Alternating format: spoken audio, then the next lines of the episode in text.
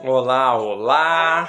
Bem-vindas, bem-vindos nesse 15 de outubro de 2020, Dia dos Professores. Parabéns para todas e para todos. Bem-vindas, bem-vindos à TV História em Casa. Está no ar o História Provoca número 21. E a gente recebe aqui hoje Rafael Albert do Instagram, arroba Rafa com PH, underline Albert.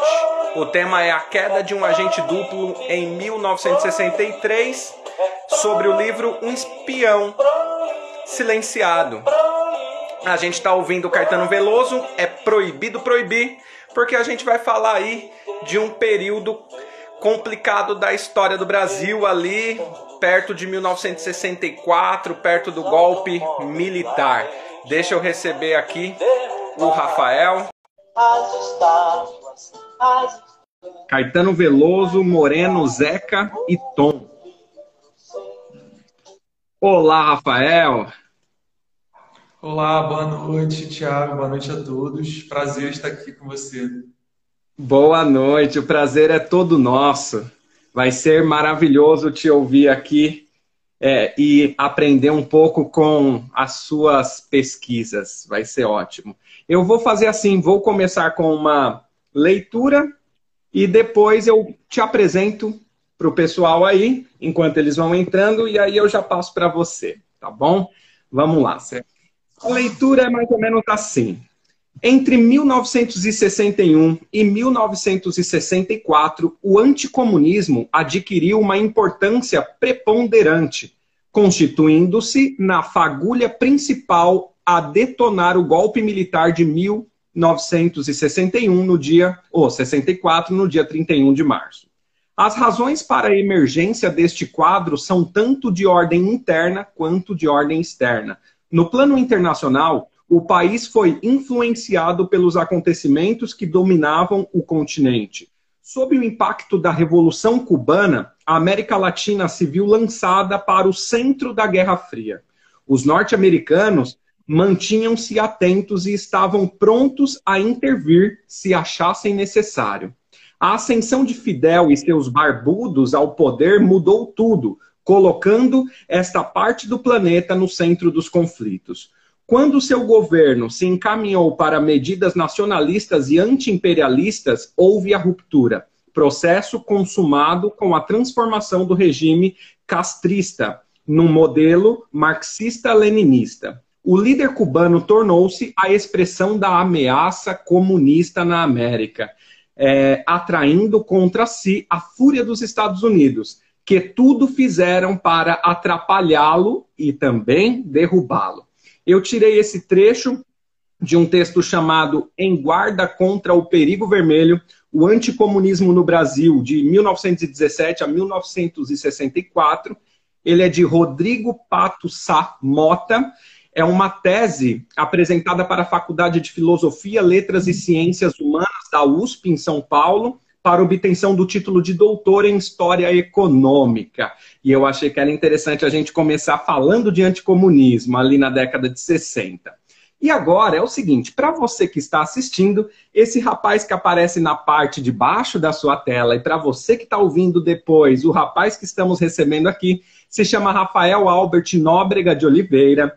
Ele é bacharel e licenciado em História pela Universidade Federal do Rio de Janeiro e mestre em História Política e Bens Culturais pela Fundação Getúlio Vargas, também no Rio de Janeiro. Ele é professor de História no Ensino Fundamental 2 da Escola em Tempo Integral Rubem de Lima Barros. Parabéns aí para os professores do Colégio Paraty também, professor. É, e hoje ele, a gente vai conversar a respeito da publicação dele que se chama Um Espião Silenciado a queda de um agente duplo da sacada do seu apartamento e a atuação de organizações anticomunistas no pré-1964. Ele nasceu no Rio de Janeiro, mas hoje está falando com a gente de Caruaru, Pernambuco. Rafa, seja muito bem-vindo à TV História em Casa, muito bem-vindo ao programa História Provoca. E agora é com você e eu bebo a minha aguinha. Tiago, muito obrigado pelo convite, oportunidade. Agradecer a todos que estão presentes e que lutam de alguma forma né, para um mundo mais democrático, mais plural. Né? A contribuição que eu pude dar e tentei dar foi com a, essa pesquisa, que durou 10 anos, me custou tempo, dinheiro, riscos, e, mas valeu a pena e queria divulgar para vocês. Bom, é, o livro Espião Silenciado, ele começa lá em 2010 com, a minha, com o meu TCC uh, ah, na UFRJ, uh, ah, pesquisando uma CPI, a CPI do IBAD-PES. Né? Aí o que, que seria isso? Era uma comissão parlamentar de inquérito que investigava duas instituições no pré-64. O IBAD, que era o Instituto Brasileiro de Ação Democrática, e o IPES, que era o Instituto de Pesquisa e Estudos Sociais. O que, que fazia essas instituições? Elas faziam propaganda anticomunista. Ah, vale lembrar que no Brasil da época era governado pelo presidente João Goulart, só que havia um dilema, né?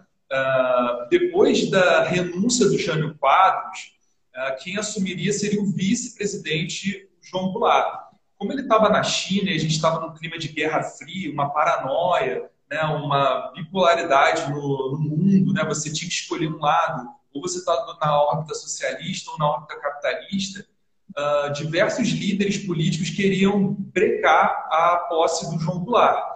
E aí a solução que encontraram foi que o Brasil virasse parlamentarista. Então, é, em 62, o Brasil, é, apesar de ter um presidente João Goulart, ele não tinha plenos poderes de presidente. E foi nesse contexto que surgiram eleições, eleições parlamentares para governador, senador, deputado federal, estadual, e o, esse BAD, esse PES, pegaram milhares, milhões de dólares do exterior de forma ilegal. Né? É, a forma como eles pegaram afronta a soberania brasileira é um crime, porque você não pode pegar dinheiro do exterior e interferir na eleição nacional. E, esse dinheiro veio de diversas multinacionais muito conhecidas, como Texaco, Shell, uh, Coca-Cola, IBM, é, fizeram é, uma vaquinha, né? Esse escândalo foi conhecido como escândalo da caixinha do IBAD. As multinacionais depositavam milhões de dólares, milhares de dólares, e a intenção era financiar candidaturas anti-João Goulart. Então, é, esses parlamentares que aceitassem esse dinheiro sujo, eles teriam que assinar os chamados compromissos ideológicos era um documento que você se comprometia a ir contra as reformas que a gente tanto luta até hoje, que o João Goulart queria aprovar na época. Quais eram essas reformas? Reforma agrária, né? o Brasil nunca teve uma reforma agrária distribuição de terra é, igual, uma reforma educacional, uma reforma tributária.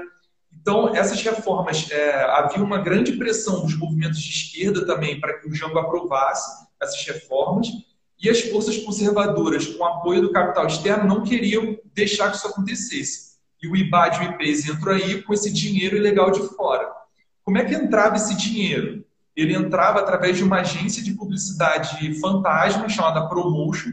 Ela não tinha é, cadastro na ABP, na Agência Brasileira de Propaganda, e a partir daí eles destinavam dinheiro para os parlamentares. Uma outra forma de envio de dinheiro é, e isso, assim, eu sempre faço questão de, de frisar, não é o professor de esquerda que está falando isso. É o, é, é o próprio, foi o próprio embaixador dos Estados Unidos, Lincoln Gordon, na época, que deu uma entrevista à revista Veja. Então, olha, olha o que eu estou dizendo, não, não, sou eu que tirei isso da minha cabeça. É, o próprio embaixador dos Estados Unidos admitiu que a CIA, né, Serviço Secreto dos Estados Unidos, usou é, de forma ilegal a contabilidade da Embaixada dos Estados Unidos para investir mais de 20 milhões de dólares nessas eleições de 62. Tá? Então, não é uma, uma teoria da conspiração, admitido pelo embaixador dos Estados Unidos, entrevista à Veja em 1977, quem quiser conferir. Tá? Eles usavam é, um, um setor que chamava serviços, que era um, um, setor da contabilidade que você não precisava discriminar por que você estava gastando aquele dinheiro. Então, eles injetaram diversos é, milhões de dólares para é, financiar candidatos, e a candidatura dos candidatos de esquerda, progressista, ficava muito desigual. Porque na época, esses candidatos que eram financiados pelo IBAD ganhavam carro de som, a, a distribuição de santinho, milhares, enquanto é, outros não tinham como concorrer com igualdade. E como eu estou aqui, né, ainda mais que eu estou aqui em Pernambuco, vale a pena frisar que o governador, o governador Miguel Arraes ele sofreu com o IBAD.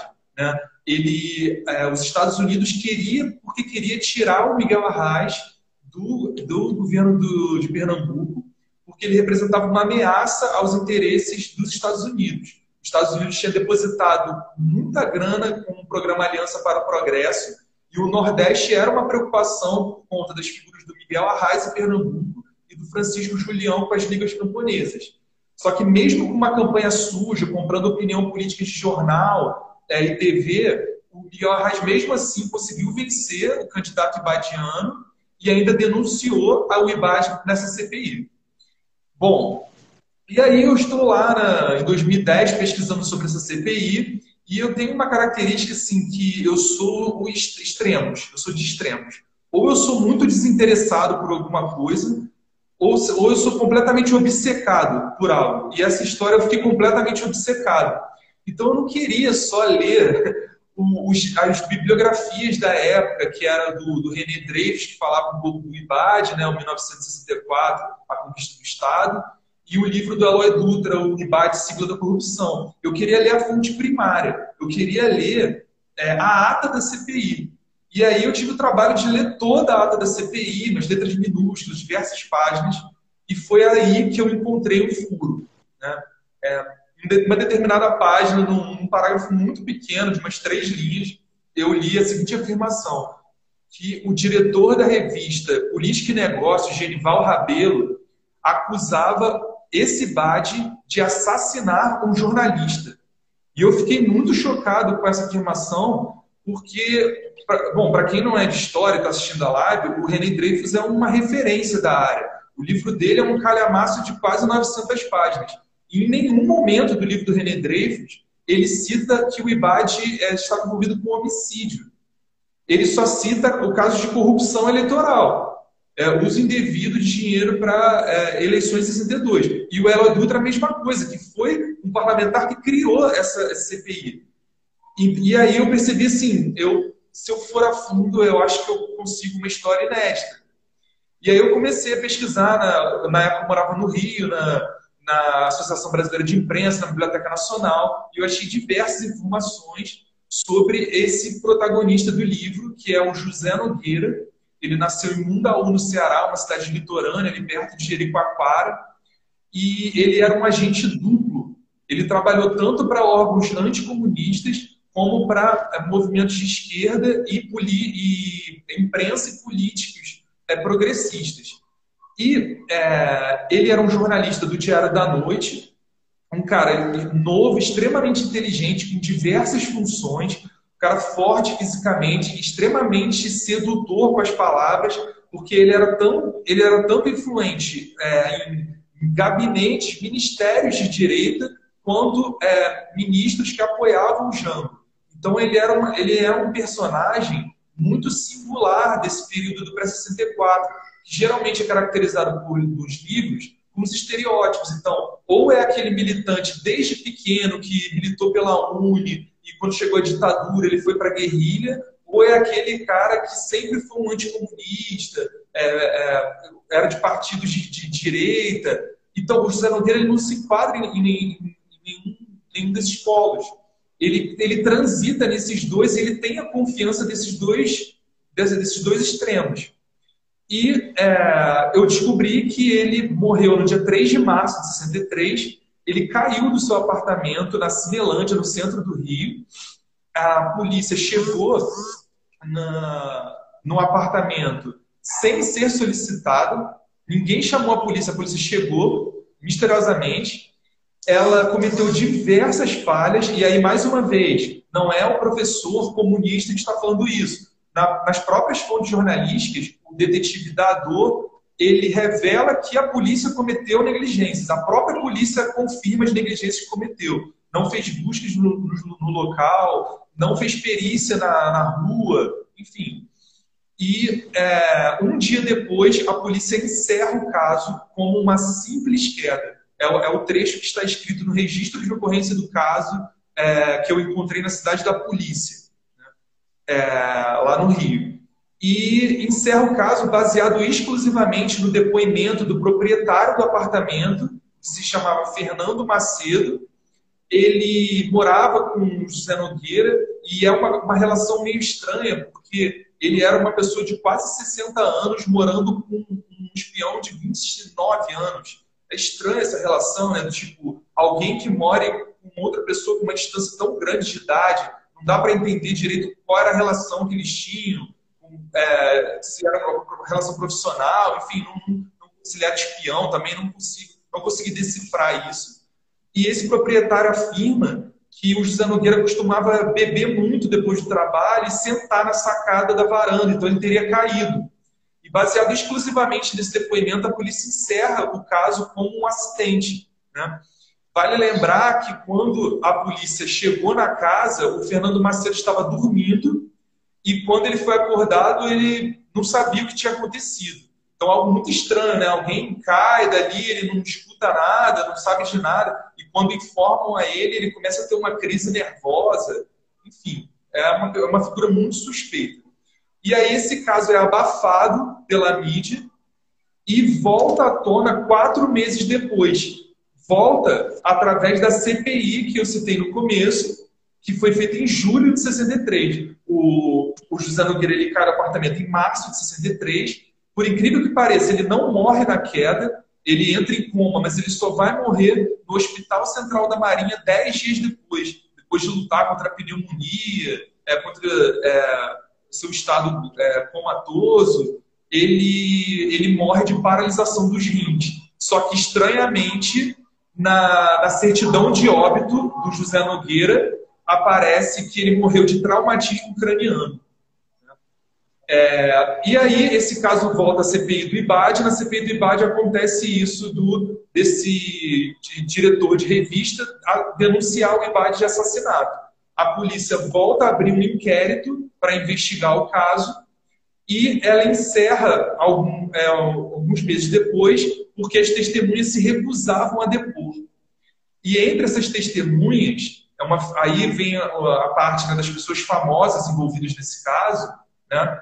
É, entra a figura do Suenir Ventura, né? que é o colunista do jornal Globo, um intelectual muito famoso até hoje, está vivo. Ele, ele escreveu aquele livro clássico, né? 1968, o ano que não terminou. O José Nogueira era o seu informante no Tribuna da Imprensa. E no documento da CPI, aí também não sou eu que inventei da cabeça, está lá o documento dizendo que ele afirmou que ele seria ameaçado de morte, ele teria sido ameaçado de morte se revelasse informações que José Nogueira passou para ele. Eu tentei ir atrás da, da, dele, consegui contato, mas ele disse que não lembrava do caso e a gente não sabe realmente a relação dos dois, o que aconteceu, se ele tem mais informações sobre isso. É, bom, o, caso né, se encerrou, o, irmão dele, que era um sargento da Marinha, o irmão do, do espião, né, do Nogueira, ele, ele foi perseguido o resto da vida dele por, ter, por, querer investigar quem seria o assassino do seu irmão. Uh, eu achei documentos no Arquivo Nacional de que quando ele trabalhou na Odebrecht, criaram uma falsa lista de que ele era um comunista, e aí demitiram ele da, da, da empresa durante a ditadura por conta disso. Então ele foi perseguido a vida inteira, é, por querer saber quem foram os responsáveis. E é, aí parte assim da, da minha afirmação, né? Eu sugiro no livro que ele não sofreu um acidente, que ele foi torturado e assassinado e que o crime foi político. E aí por que, que eu falo isso? Né? Eu me baseio no laudo cadavérico dele, do José Nogueira, em que eu lutei muito para ter acesso, mas eu não consegui. Então, como é que eu posso afirmar através de um laudo que eu não consegui ter acesso?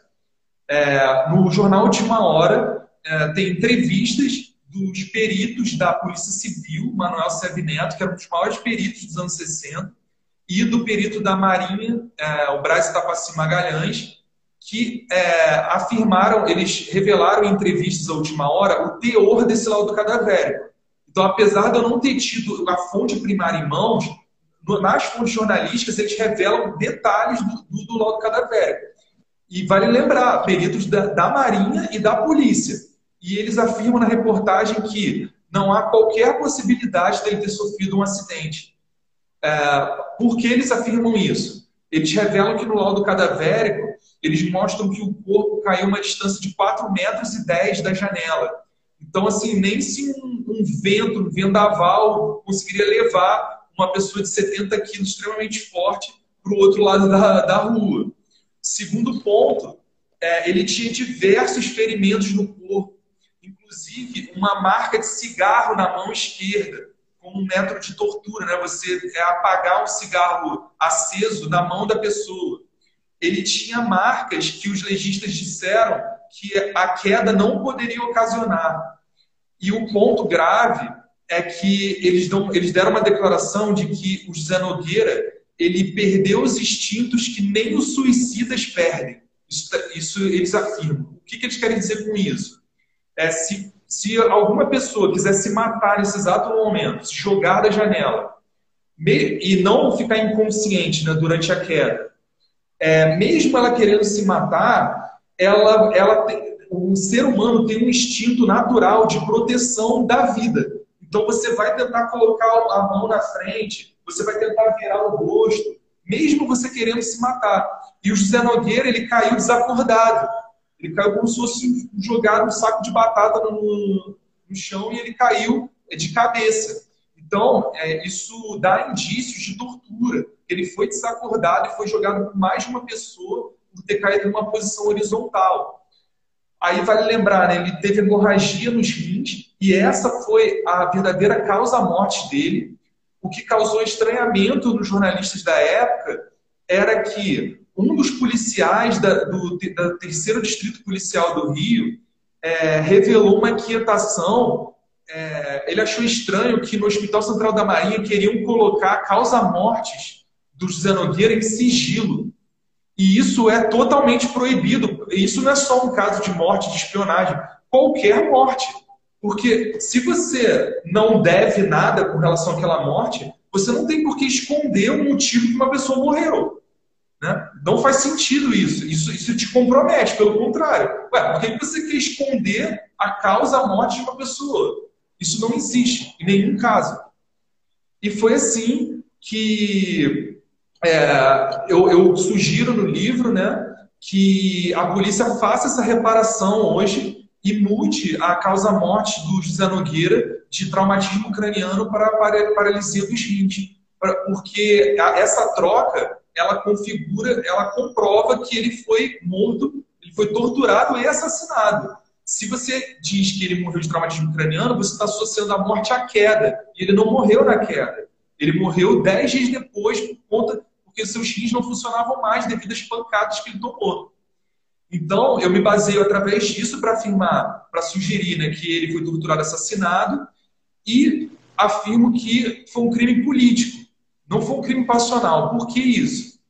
O José Nogueira, ele era o principal informante da CPI do Ibade Peixe.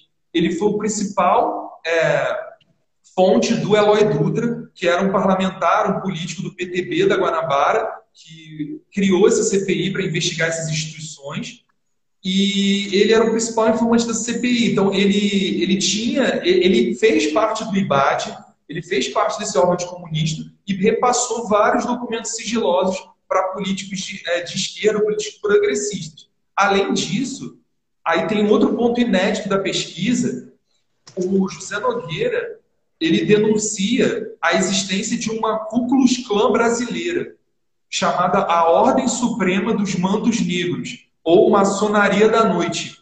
É, isso, eu, eu tenho esse documento, eu, eu fui no, no, cartório em Niterói e ela está registrada até hoje.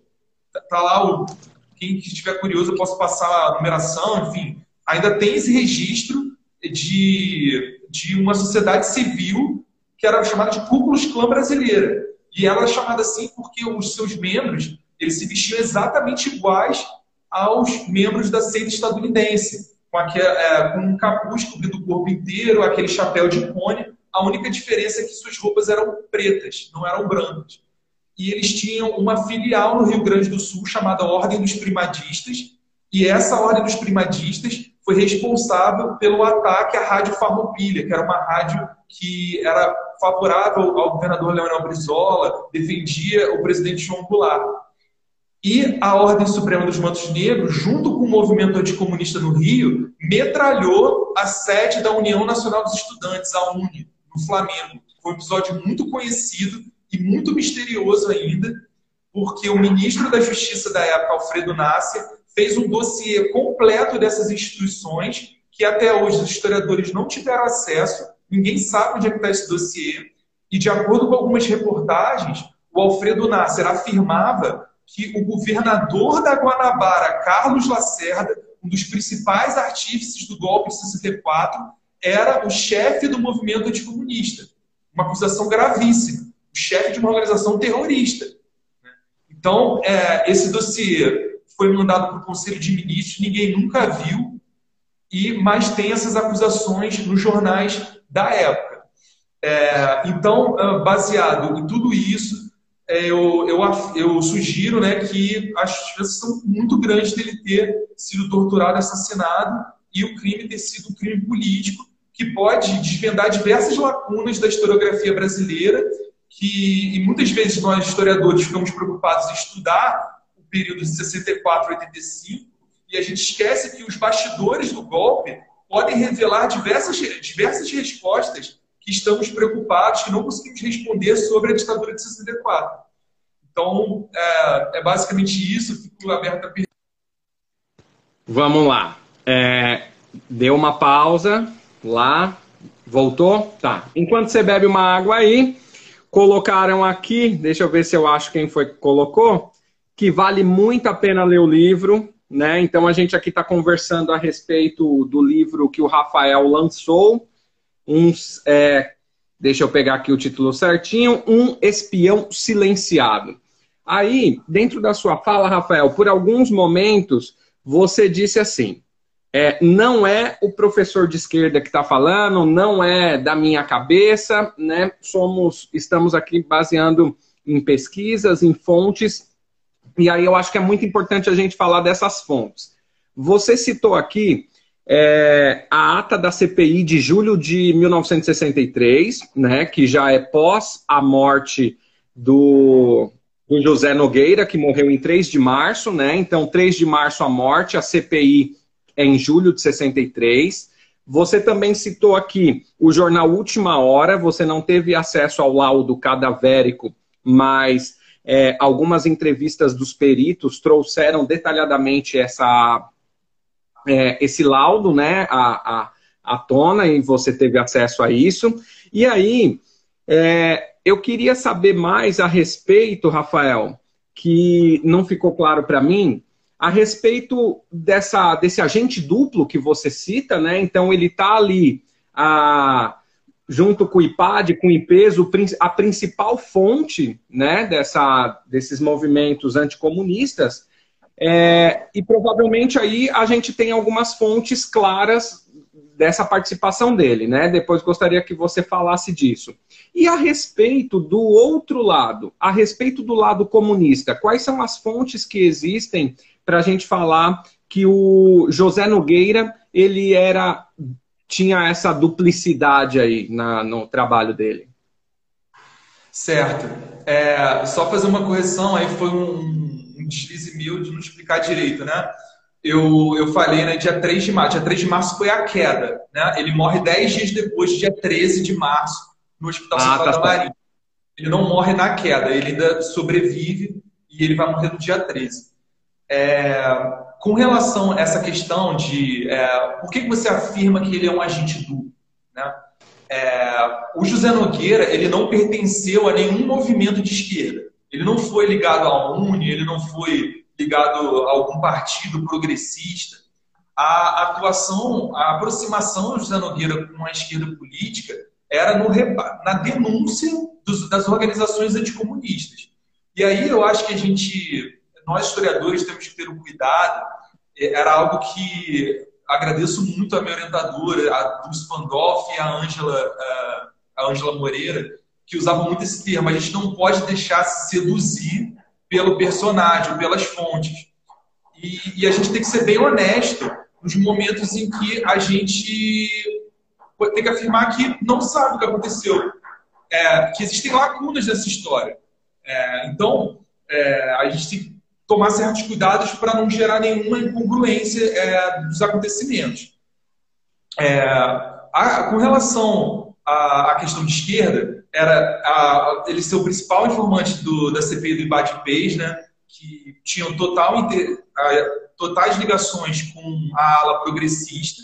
Né, ele, ele era amigo pessoal do João Goulart, e isso é confirmado por testemunhas oculares da história, pessoas da família, amigos, até tipo, pessoas que se relacionaram com ele por um tempo, confirmavam isso. Amigo pessoal também do ministro Pedro Paulo Suzano, que era o ministro da Marinha e era um membro leal ao governo uh, João Goulart. E também fontes jornalísticas aparecem essa questão que eu citei uh, anteriormente, de que ele era influente no, nos dois gabinetes. Ele era influente em, em, em ministérios é, de forças conservadoras e outros mais leais ao João Goulart. Com relação à, questão assim, né, de agente duplo, diversas fontes da época citam isso. É, o secreta, o agente secreto, o agente duplo do Senimar. É, isso não, não comprova, mas dá um indício forte. Um outro indício muito forte é quando, que, quando o José Nogueira, ele, ele, apesar de não ter participado de movimentos de esquerda, ele participou de movimentos anticomunistas. Ele participou do IBAD, ele participou do movimento anticomunista, ele foi em reuniões dessa Ku Klux brasileira, essa Ordem Suprema dos Mantos Negros, é, e ele era redator-chefe do Tribuna de Notícias. Tribuna de Notícias era um tabloide, um jornalzinho da Cruzada Brasileira Anticomunista, que era um, uma organização chefiada por um almirante da Marinha chamado Carlos Pernambuco e de um, um rapaz ex-amigo do José Nogueira chamado Joaquim Metralha, porque ele não, não, não, não se separava da sua metralhadora e era um anticomunista ferrenho. Ele, o José Nogueira era redator-chefe e eu tenho fontes de, é, de assinaturas de José Nogueira com é, reportagens da época de 1959 e por um motivo que fica desconhecido, né? Assim, ele afirma um motivo, mas eu confesso que não me convence. Né? É, ele afirma, ele começa a denunciar a própria organização que ele está trabalhando. E é muito estranho isso. No próprio Tribuna de Notícias, que é um jornal anticomunista, ele denuncia a própria instituição, os próprios membros dessa instituição. E aí, é, fazendo um gancho à sua pergunta, nessa denúncia, diversas denúncias que ele faz de fake news, acordos políticos que o PTB teria firmado com o Partido Comunista Brasileiro, que eram fakes, eram mentiras, eram documentos produzidos para desestabilizar o governo João Goulart. Ele anexa uh, a carteirinha do serviço secreto da Marinha desse Joaquim Metralha que ele estava denunciando. E aí, ora bolas, né? Quem teria acesso à carteirinha de espião da Marinha de uma pessoa? Senão um próprio membro do, da espionagem da Marinha. Um outro indício forte, né? o único documento que eu consegui militar, que foi no Serviço de Documentação da Marinha, na Ilha das Cobras, no Rio de Janeiro, é, é o, o, registro da entrada do José Nogueira no Hospital Central da Marinha. É o livro de, de leitos do hospital. E nesse livro tem uma informação curiosa que é o seguinte: é, quando, quando eu fui é, pesquisar pessoalmente no Hospital Central da Marinha, eu perguntei para a arquivista, né? Existe alguma possibilidade de um civil ser internado nesse hospital? E ela falou: é impossível. É impossível. Ela falou com essas palavras: não, aqui só entra militares. E no, no, no documento do, da entrada de José Nogueira no, no Hospital Central da Marinha, está escrito civil José Nogueira. Como que um civil é, entra num hospital da Marinha se ele não presta serviços para esse órgão? Né? Como que você explica isso? Então, é, assim, os indícios são muito fortes é, dessa, dessa espionagem. E algo levantado, eu fiz uma live com o Silvio Tendler, né, um grande cineasta, né, fez filmes sobre o Galber Rocha, diretor dos Anos Rebeldes, e ele aventou a possibilidade, e faz muito sentido, do José Nogueira ter sido um agente de contra-espionagem. Então, assim, dele ter, dele ser desde o início contratado pelo governo João Goulart para entrar em organizações anticomunistas e desbaratar essas organizações de dentro. Existe essa possibilidade. Né?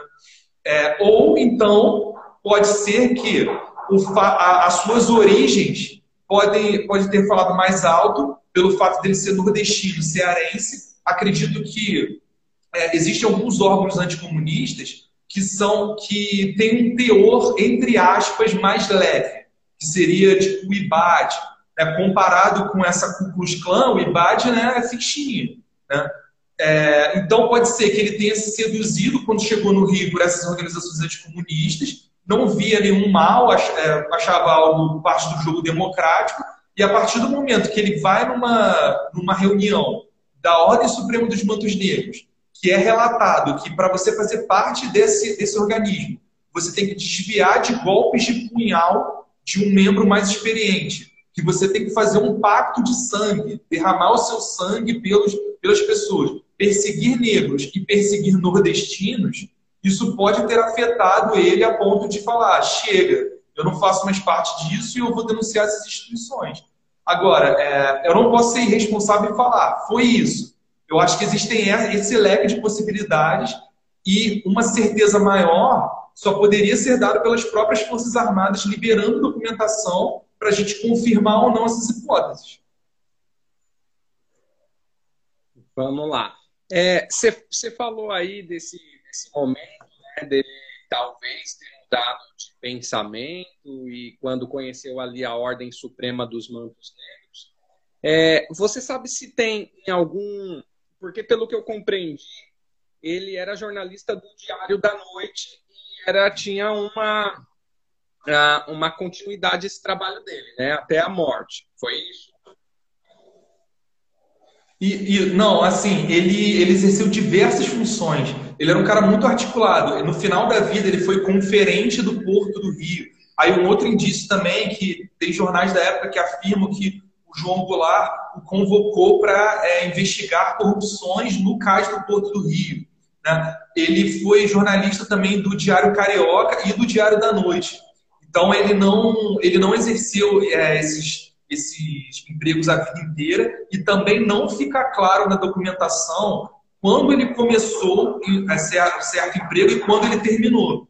É, eu fui no, no, sindicato de jornalistas e aí dá uma, dá uma tristeza né, é, atuar com arquivos aqui no Brasil. Não tem uma documentação guardada, sabe? É, muitos arquivos uma bagunça, as pessoas tratam mal, não sabem dizer onde ficam as coisas e é parte da memória do nosso país. Então, eu não posso ser responsável e afirmar, ah, foi assim. Dá para fazer um recorte. Como ele chega no Rio em 52 e morre em 63, então o período de atuação dele é, é entre essas datas. E aí, só para não esquecer também, é, ele é o responsável, ele trabalhou para o Alberto Dines, né, um responsável pelo Observatório da Imprensa, né, um grande jornalista, e ele foi responsável pela investigação do caso da imprensa marrom, esse termo que a gente usa né, para é, desqualificar alguns jornalistas né, inescrupulosos. Imprensa marrom surge através de uma reportagem que José Nogueira faz denunciando a revista Moral, Escândalo e Confidencial, porque eles chantageavam pessoas é, alegando que eles iriam mostrar suas fotos pessoais se não houvesse um pagamento de dinheiro. Então, ele denuncia isso no Diário da Noite e, e consegue é, se elevar nessa questão do faro investigativo, de ser requisitado para fazer outro, outros serviços. Certo, Rafael. Minha pergunta dentro dessa, desse pensamento que nós estamos falando de um jornalista, eu acredito que por mais que ele não esteja exercendo a função, é bem provável que ele fazia suas anotações, né? Tem alguns registros, diário, e tudo mais. Muito provavelmente você vai me responder que esses arquivos não existem, porque se é sugerido que é um assassinato, é, essa documentação toda provavelmente também é que é, faz parte de uma queima de arquivo, né? E aí depois você pode trazer um pouco disso. Porque minha pergunta seria, em algum momento, ele fez alguma publicação contra essas instituições, a IPAD, a IPs, ou falou da Ordem Suprema dos Mantos Negros, ou em nenhum momento ele traz isso nas suas escritas? Fez. É, inclusive, eu compartilhei nas redes sociais é, a matéria que ele denuncia essa, essa Ku Clã brasileira, e lá vocês vão poder ver a foto de um dos membros. É uma coisa assustadora, assim, nunca imaginei que isso pudesse ter tido no Brasil, né? É, então, ele, ele denuncia no Diário da Noite e por conta dessa denúncia, o Joaquim Metralha, ele invade a sede do jornal e vai tirar satisfação com o José Nogueira, dizendo que história é essa? Você está botando meu nome, minha foto no jornal, afirmando tudo isso e, enfim, é, eles começam a romper, né? É, eles é, eram amigos antes, né? Tem fotos juntos, isso é, é mostrado no livro. E, e, também tem essa, essa reportagem que eu te falei no Tribuna de Notícias, que ele vai denunciar esses, esse, essas fake news provocadas pelo Joaquim Metralha, é, ameaças de sequestro de, de personalidades políticas. Então, é, tem é, as matérias do José Nogueira e nessa denúncia que ele faz desses acordos de fake news, ele, ele já teme pela sua vida. Ele começa o artigo dizendo que é, pode acontecer algo com ele se ele é, fizer esse tipo de denúncia. Mas ele era um cara muito destemido e por conta do seu irmão ser da Marinha, ele achava que nunca iria acontecer nada com ele. É, então, é, acabou pagando pela vida. E algo semelhante ao, ao caso do José Nogueira, na semana passada eu fiz uma live aqui no Circuito Cultural de Pernambuco, tive a honra de ser entrevistado pelo jornalista Vandex Santiago, que é autor de um livro sobre Francisco Julião, uma figura importante do jornalismo daqui.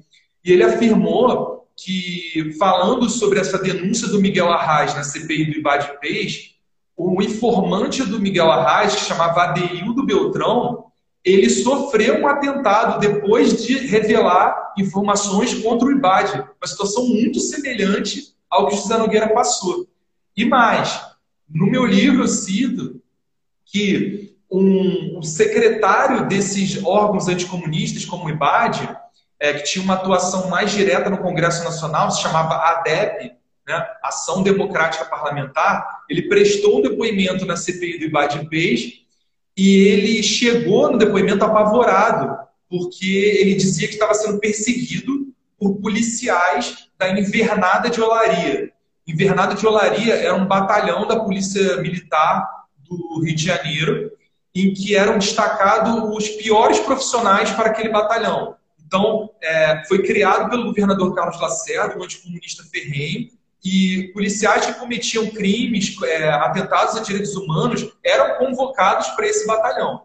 E esse Elcio França, esse secretário, ele foi dar o depoimento afirmando que ele estava sendo perseguido. E aí ele dá a seguinte declaração, que é muito simbólica sobre o, é, o assassinato do José Nogueira, né? sem medo de falar essa palavra. Ele vai afirmar assim: não quero morrer como José Nogueira.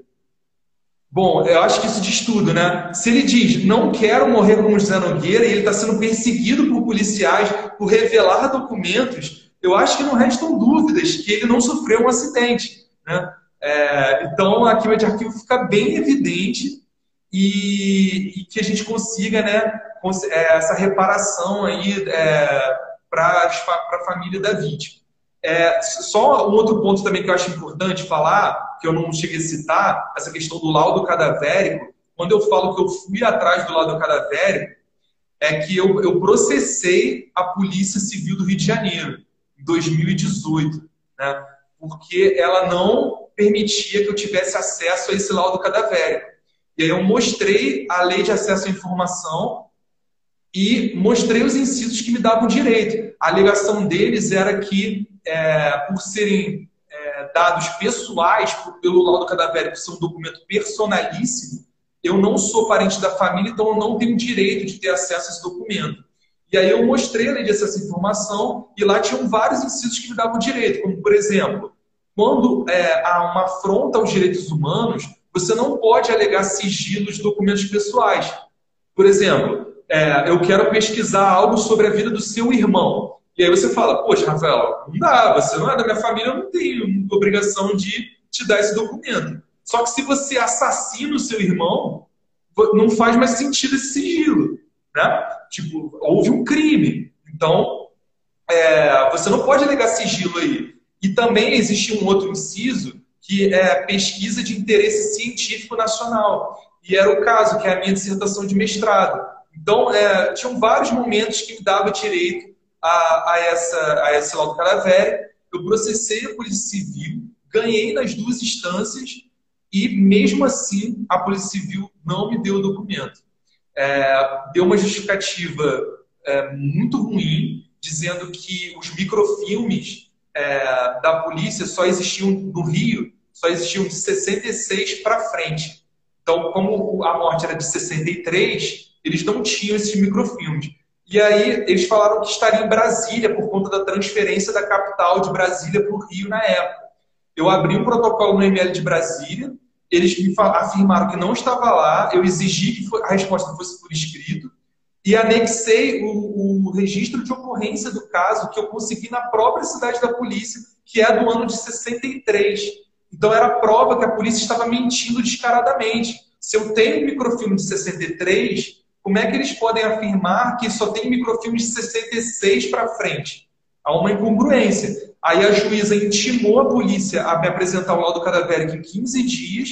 Quando chegou no 14 dia, eles me afirmaram: olha, é, peço desculpas, realmente a gente tem é, laudos cadavéricos anteriores a 66, só que a gente só tem do ano de 62, a gente não tem de 63, que é o ano que ele morreu.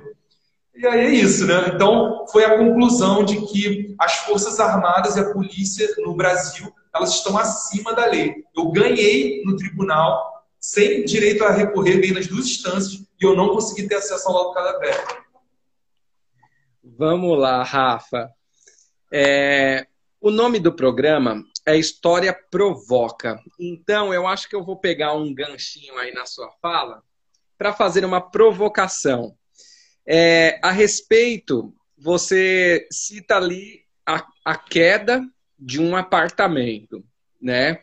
E coloca-se a entender que não foi uma queda, foi uma tortura muito provável ali é, dentro desse apartamento e um corpo arremessado lá de cima, é, provavelmente desacordado né?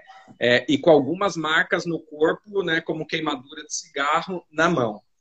É, muito provavelmente a documentação, esse apartamento foi todo revirado e tudo que havia de prova ali sumiu.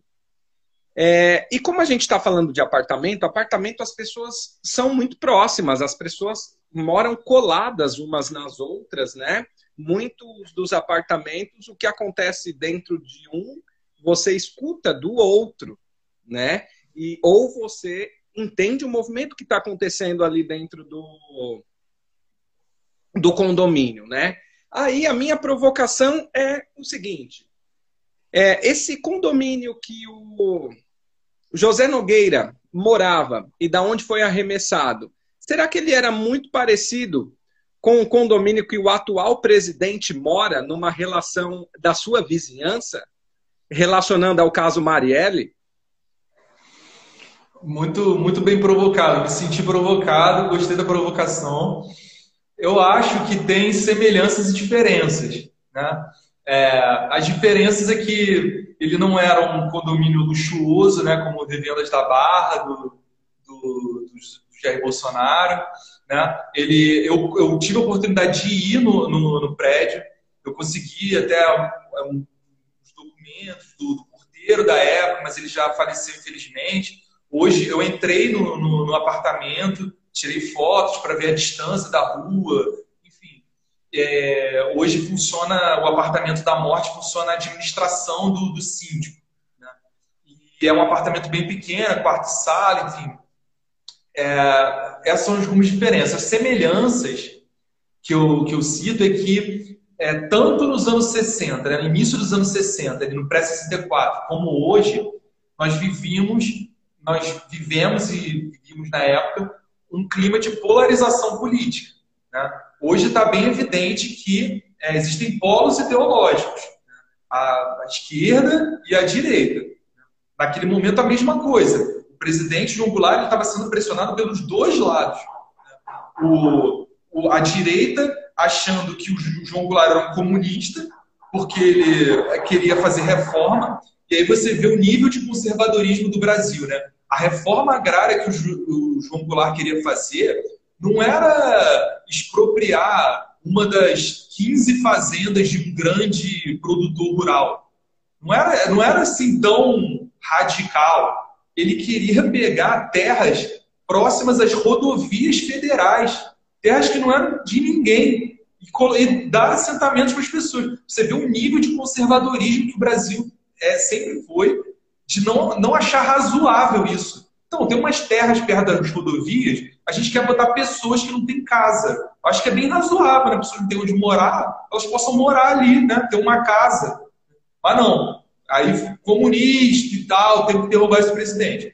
E do outro lado, as esquerdas pressionando o João Goulart. a gente tem que aprovar essa reforma. Você não pode ficar em cima do muro. Então, o presidente estava ali no clima de polarização. E hoje é a mesma coisa. Né? Diversas amizades terminadas por conta de, de, política, é um clima tenso em 2016 para você ir nas ruas, né? Eu citei isso numa outra live, é, lá no Rio de Janeiro tinha um, uma tensão de você andar com roupa vermelha, não era você andar com a camisa do PT, era você andar com uma camisa vermelha de qualquer coisa. É, era, era tenso assim na zona sul do Rio de Janeiro, que é um, um bem conservador, né, de pessoas. Então, é, é, existem essas semelhanças. Outra semelhança mais é, dura, né, é as relações escusas aí de governo com movimentos paramilitares de extrema direita, movimentos paramilitares anticomunistas. Né? A gente vê o caso da Marielle Franco, é, o envolvimento de milicianos, as relações quase que evidentes com a família Bolsonaro, né? E na época as relações do governador Carlos Lacerda da Guanabara com esses movimentos anticomunistas. Então, são é, bem semelhantes nesse sentido a questão do assassinato da Marielle com é, o assassinato de José Nogueira. É óbvio que eu não estou querendo dizer que é a mesma coisa, tem mil diferenças. É, a Marielle tem uma questão do recorte de gênero, de classe, né? outros componentes que a gente tem que considerar e não achar que foi a mesma coisa. Né? A Marielle sempre foi uma defensora de direitos humanos, José Nogueira é uma figura muito misteriosa, né? Você, por um lado, algumas pessoas o taxam de herói e outras o taxam de vendido. Então não há como comparar. O José Nogueira não era uma Marielle de antigamente, nem chega nem perto. Né? Mas é, como é interessante estudar, aí volta aquele conceito de história cíclica, né? As relações do governo brasileiro, do Estado brasileiro, com movimentos paramilitares anticomunistas. Como isso é parecido com os dias de hoje. Tá, vamos lá. O Alex Vasconcelos, que é o arroba alex.vasconcelos.98, que aparentemente já leu o livro e falou: leiam, é muito bom, vale a pena, é maravilhoso. Ele está perguntando aqui: o advogado tem alguma novidade sobre o caso, Rafael? Bacana, grande abraço aí para o Alex. Tive a oportunidade de fazer uma live no canal dele, Nota de Repúdio. Quem quiser, quem puder seguir aí, bem interessante o canal no Instagram também. E infelizmente não. É, eu, eu contei essa história para ele, né? Que é, o advogado é um grande amigo meu, né? Não tem necessidade de revelar o nome, mas ele quando quando tipo, eu recebi essa resposta da polícia de que ah só tem de 62 não tem do ano que você quer foi mais ou menos em outubro de 2018 e aí aconteceram duas coisas. Eu já eu já estava praticamente de mudança para Caruaru e do Rio para Caruaru e também o Bolsonaro tinha acabado de vencer as eleições. Eu já estava 10 anos pesquisando isso. Então foi meio que um basta para mim. Eu falei, cara, assim, é isso. Tipo, eu tentei com todas as minhas forças, me expus, é, coloquei minha integridade física em risco e tá bom, é isso. Não quero mais mexer com isso. Só que aí, teve alguns meses depois, eu conversando com ele, ele me revelou o seguinte: olha só, é, eu não encerrei o processo, não, tá? Aí eu, ah, é? Não sabia disso. Tipo, ele, É, não, tá lá. Eu, eu não solicitei mais nada, mas ele não se encerrou, não. Então tá, tá correndo. Então, quem sabe, né? A gente pode arranjar uma, uma novidade, apesar de achar muito difícil por conta desse desgoverno que a gente vive atualmente. Mas, infelizmente, não tenho nenhuma novidade sobre o caso. Tá. Vamos lá, estamos caminhando para os quatro últimos minutos e a minha pergunta agora é: ouviram esses vizinhos? Fizeram? Tem, tem relato dos vizinhos? Recolheram a, a, os relatos desses vizinhos desse dia? Então, não, não tem relatos dos, dos vizinhos.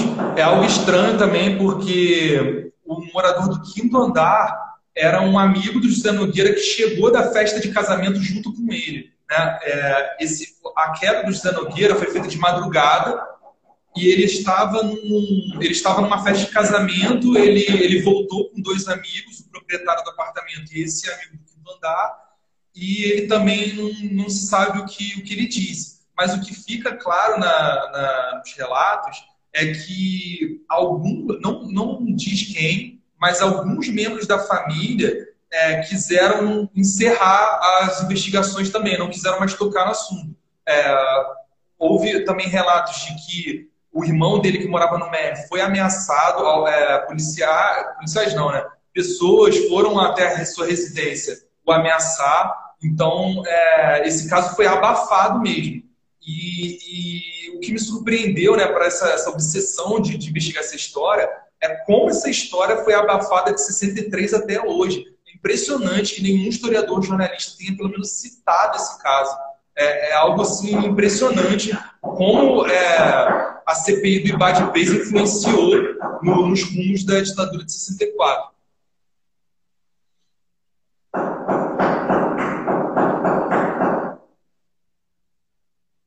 Tá. Rafael, estamos nos dois últimos minutos aqui. Eu acho que esse é o momento para não ficar tão acelerado, de eu agradecer a sua visita, agradecer sua participação, é muito rica é, o compartilhamento que você trouxe para a gente aí.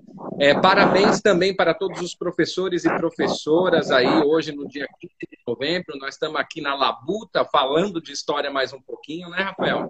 E nesse momento, cabe eu perguntar: alguma coisa não foi perguntada para ti ou não trouxe até agora e seja necessário dizer? E aí já vai para as suas considerações finais para a gente finalizar. Certo. Agradecer, Tiago, a todos que participaram. É uma honra muito grande que estar compartilhando é, essa história que foi tão silenciada e que revela é, um pouco do que foi a ditadura de 64 posteriormente. É, eu acho que uma coisa interessante para se falar, que não foi dita, é a participação do, do ministro do, da Guerra no ocultamento de um dossiê do IBAD. Isso foi, é uma outra novidade do livro é, o ministro Jair Dantas Ribeiro, que é conhecido por ser um ministro legalista, do, do, um ministro que apoiou o João Goulart, ele fez um dossiê extenso sobre o IBAD e colocou no Serviço Secreto de Informações do Exército. A gente nunca teve acesso a esse, a esse documento. E aí fica a pergunta, né? Se era um ministro que apoiava o presidente, por que, que ele escondeu esse documento do IBAD? Uma coisa muito estranha. Ele alegou que não tinham informações muito importantes, mas isso não é um papel de um ministro da guerra. Quem tem que decidir se as informações são valiosas são os parlamentares de uma CPI. Então eu contesto a figura de legalista desse ministro Jair, Jair Dantas Ribeiro, que inclusive nas vésperas do golpe rompeu com João Goulart por ele ter, é, não ter rompido com a CGT. Né? Então é outro ponto inédito do livro. É, fazendo um jabazinho aí, R$ 8,90 na, na Amazon, tem na Google Play, enfim, bem acessível a todos os públicos e infelizmente a gente não tem ainda a versão impressa. Obrigado, Thiago, obrigado a todos, grande abraço. Tá certo, Rafael, gratidão. E a gente continua aqui, pessoal. Toda segunda, toda quinta-feira tem programa ao vivo. Quem não conhece aí a TV História em Casa está convidado a conhecer. Quem não segue o Rafael está convidado a seguir e acompanhar os trabalhos que acontecem por lá também. Rafael, grande abraço a gente vai conversando aí. Valeu para todo mundo que participou. Até mais.